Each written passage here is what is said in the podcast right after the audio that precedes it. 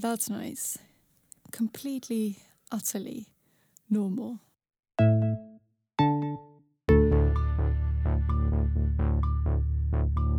Hello and welcome to Vulnerable by Design with me, Chris Onrust. Today we've decided just to keep it normal.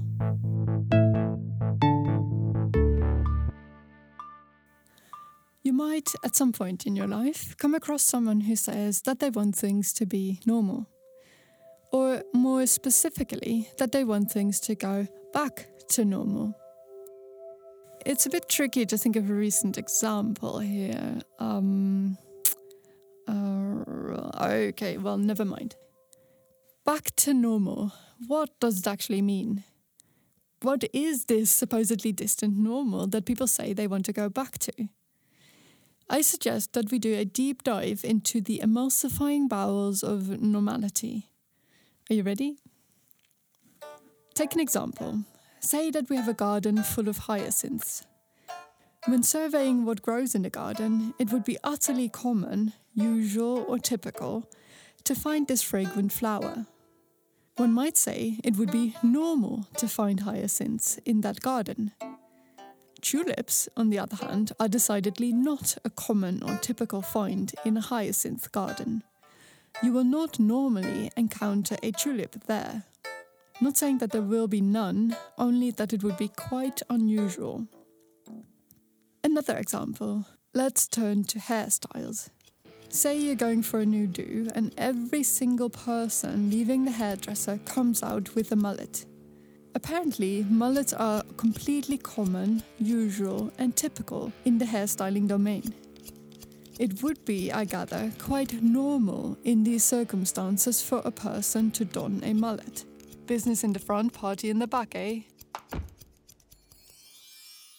Here, with these examples, we've got a first bare statement of normality, namely normal as being just what is common, usual, or typical. Now, if you find this statement of normal still a bit slippery, then I agree with you. But we can make it more precise. At the core of normal is the idea of frequency. And frequency just means roughly how often something is found, either in a specific selection or sample, or over a particular period of time. In statistics, we have what is called the normal distribution. And normal distribution also revolves all around frequency. Some properties are said to be normally distributed, for example, height or birth weight. Normally distributed for a property just means, put abstractly, but bear with me, that you'll more frequently find cases of that property with values that are close to what is called the mean or average value for that property. Then you'll find cases that are far removed from the mean. So take the example of height. You will more frequently in fact, in the majority of cases, encounter people whose height is roughly close to the average height. Then you'll find people who are either very short or very tall. This will only be a minority of cases. Similarly, with birth weight, certainly some newborns arrive being very light, especially if they were born early. And some individuals are much heavier at birth but both of those are not very common. Most frequently, a newborn will weigh somewhere in the range between 2.5 and 4.5 kilos at birth. Now, if you were to plot this graphically on a sheet, drawing a line from left to right, with left representing the lowest birth weight and the right representing the highest, and if you would move your line higher up the page, the more frequently a certain value occurs, and keep your line low for birth weights that occur infrequently, then your graph would look like what people have called a bell shaped curve or bell curve, which personally I think looks like a symmetrical hill. Around the center, which captures a range of average birth weight, there will be a high hilltop which, however, drops sharply on both sides that represent the very low birth weights on the left and the very high birth weights on the right, because both of those occur less frequently. Strictly, the term normal distribution refers to this entire distribution of actual birth weights over all the different possible weights that someone can have at birth. And strictly, not all things we find in the world around us are normally distributed. For example, I am not. It is not the case that some people are very little Chris, some people are quite a lot of Chris, and then the majority of people are just in what we would call the normal range of Chris. Seriously, such a world would be an utter disaster. But I do think that there's absolute pure gold in anchoring our thinking about normal in this clean, strict, statistical notion. Here's why. The key insight I would suggest is that when thinking about normal, we do not need to bring in any form of moral considerations or preferences when starting, even if loosely, from statistics. Then we can just talk about it plainly, dryly, descriptively, as having to do with frequency. Normal, then, is what occurs most frequently, or what is within a certain range of what occurs most frequently and not normal is that which is very infrequent or that which falls outside of the normal range. Now, I don't know about you, but personally, I find this utterly liberating. That we can talk about normal and not normal without bringing in all kinds of values or mores. Which immediately brings me to a core insight. If normal can indeed be understood just as a statistical descriptor, then that means that normal isn't good.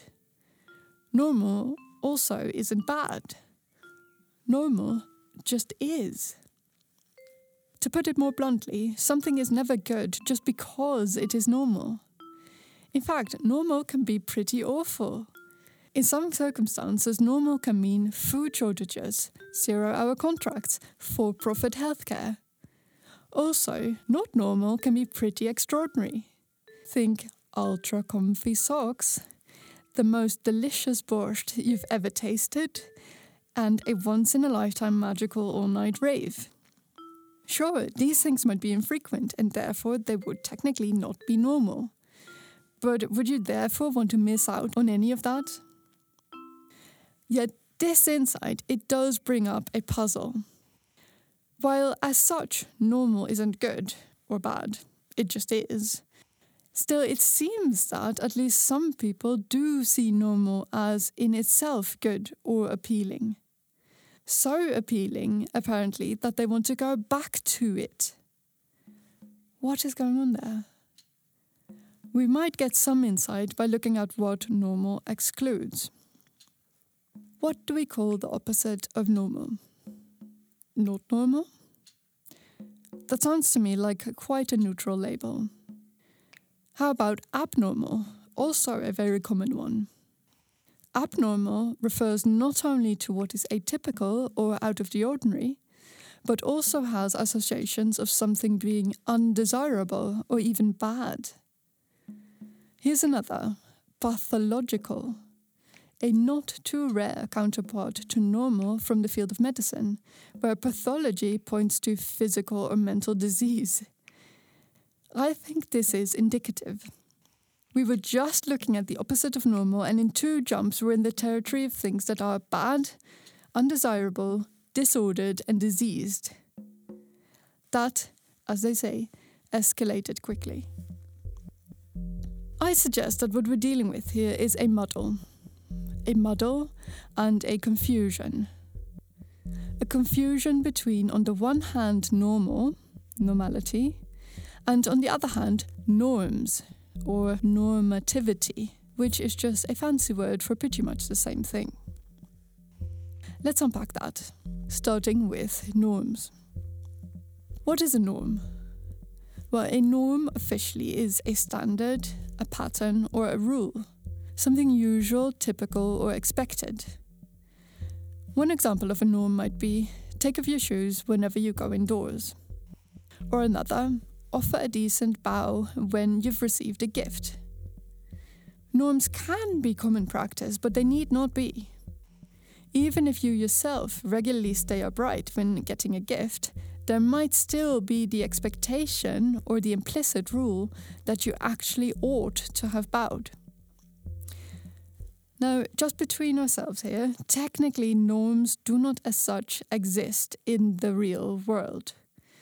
It is not the case that when you step outside in the morning, hot cuppa in hand, that you'll stumble over a norm or anything. Each and every norm is all 100% made up by people in societies. Though, of course, that doesn't mean that there aren't any incredibly powerful pressures and expectations to conform to a whole horde of norms all the same.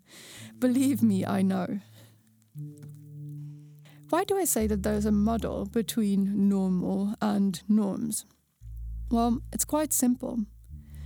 There is no should in normal. Frequencies and regularities do not a norm make. Normal, as we've seen, has to do with what is most frequent or common. And while the terms may sound similar, and while norms purport to have to do with what is usual or typical, nonetheless, in addition, they silently, sneakily slip in the idea that whatever is common or usual would also somehow set a standard or expectation of what should be the case. It's like moving from the observation, hey, there's quite a few people wearing mullets around here, to people should wear their hair mullet style. Or from there's mainly hyacinths in this garden, there's hardly a tulip in sight, to there ought be no tulips in here, and then vehemently start crushing the single tulip out there. That's just sad. Normal describes what is most common, Norms tell you what to do. Mixing these up is, I think it's fair to say, quite a messy, slippery muddle. Yet a muddle that can actually be rather dangerous and powerful. Conformism is a curious beast.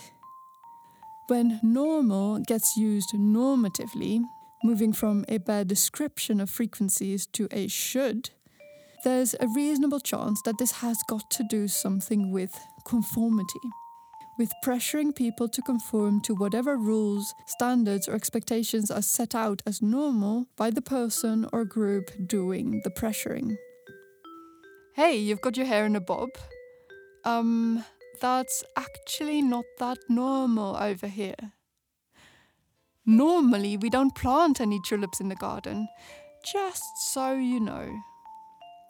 Humans are socially aware creatures. Of course, such norm waving puts pressure on people. I mean, I know I feel that pressure.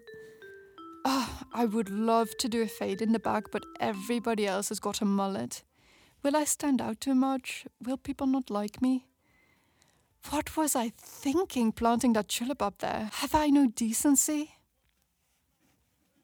Normal, used normatively, is a really mucid tool to pressure people to behave in a certain way and, let's be honest, to demarcate who is part of the in group, which is doing things right, or who belongs to the out group and so is definitely totally wrong. Normal, used in this boggy, messed up way, gets something of a magical status something that escapes argument and is not in need of any further justification. That's just how it is. That's just normal over here. Yet, this confused use of normal as normative can have some pretty powerful side effects. Here's why. It means that if you can somehow, in some way, make it appear that something is normal, having a mullet, growing hyacinths, then you practically rule the world. Because you will get all of this confused extra leverage in the package of expectations. That normal would somehow be good. That normal is part of what just is.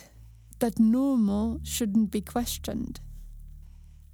A common name for this process with a fancy term is normalization. Normalization is the process through which something comes to be within the range of things or conditions that count as normal, or at the very least gets to be perceived as falling within such normal range. So, if someone would want to normalize the mullet, though it seems rather unfathomable that there'd be any community not already sporting them, then they could get to a perception of mullet normality by somehow coordinating that the hairstyle is prominently visible everywhere, is worn and endorsed on the streets, in the corridors, online, and through word of mouth. And once the mullet is seen everywhere, it is not improbable that a perception of it as the normal hairstyle will result. If so, then the mullet has been successfully normalized. Quite nifty, isn't it? But also pretty dangerous. Normal and the urge for normality may, under some circumstances, be lethal. Consider what is called normalcy bias. Normalcy bias is a cognitive bias, bias meaning a systematic pattern or deviation from some standard, which leads people to disbelieve or minimize threats out of a presumption that all is and will be normal.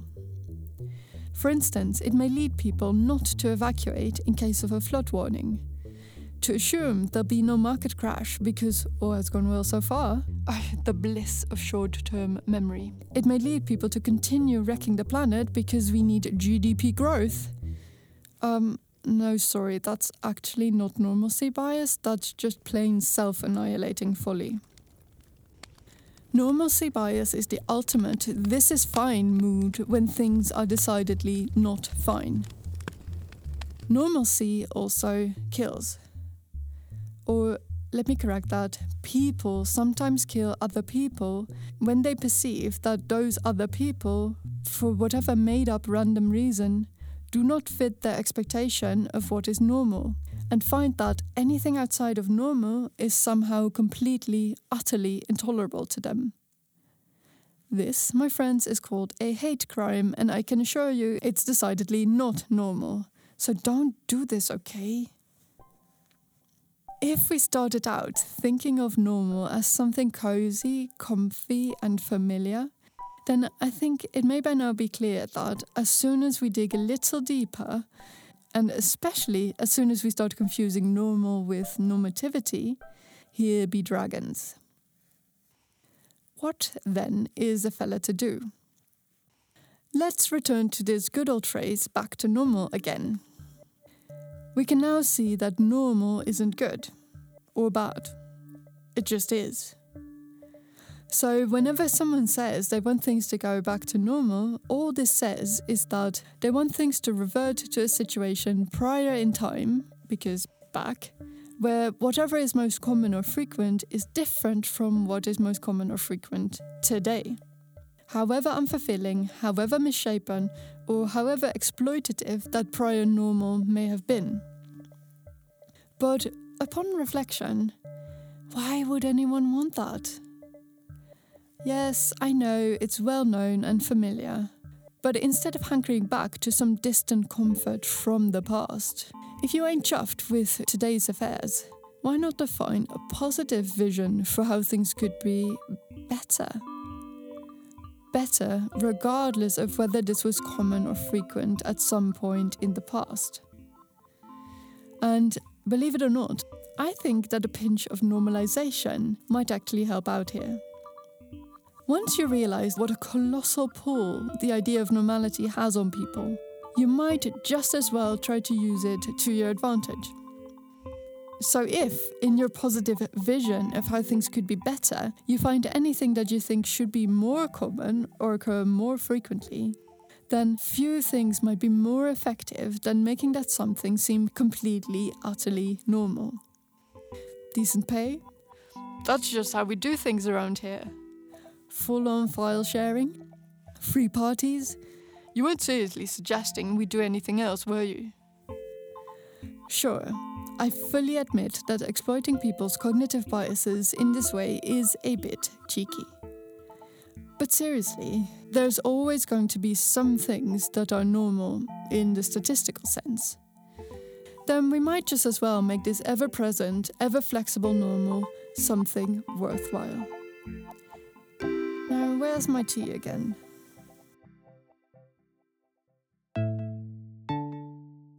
Thank you for joining us at Vulnerable by Design this week. If you'd like to hear more or get in touch, you'll find all our episodes and more information on vulnerablebydesign.net. I am Chris Onrust. Thank you for listening and bye for now.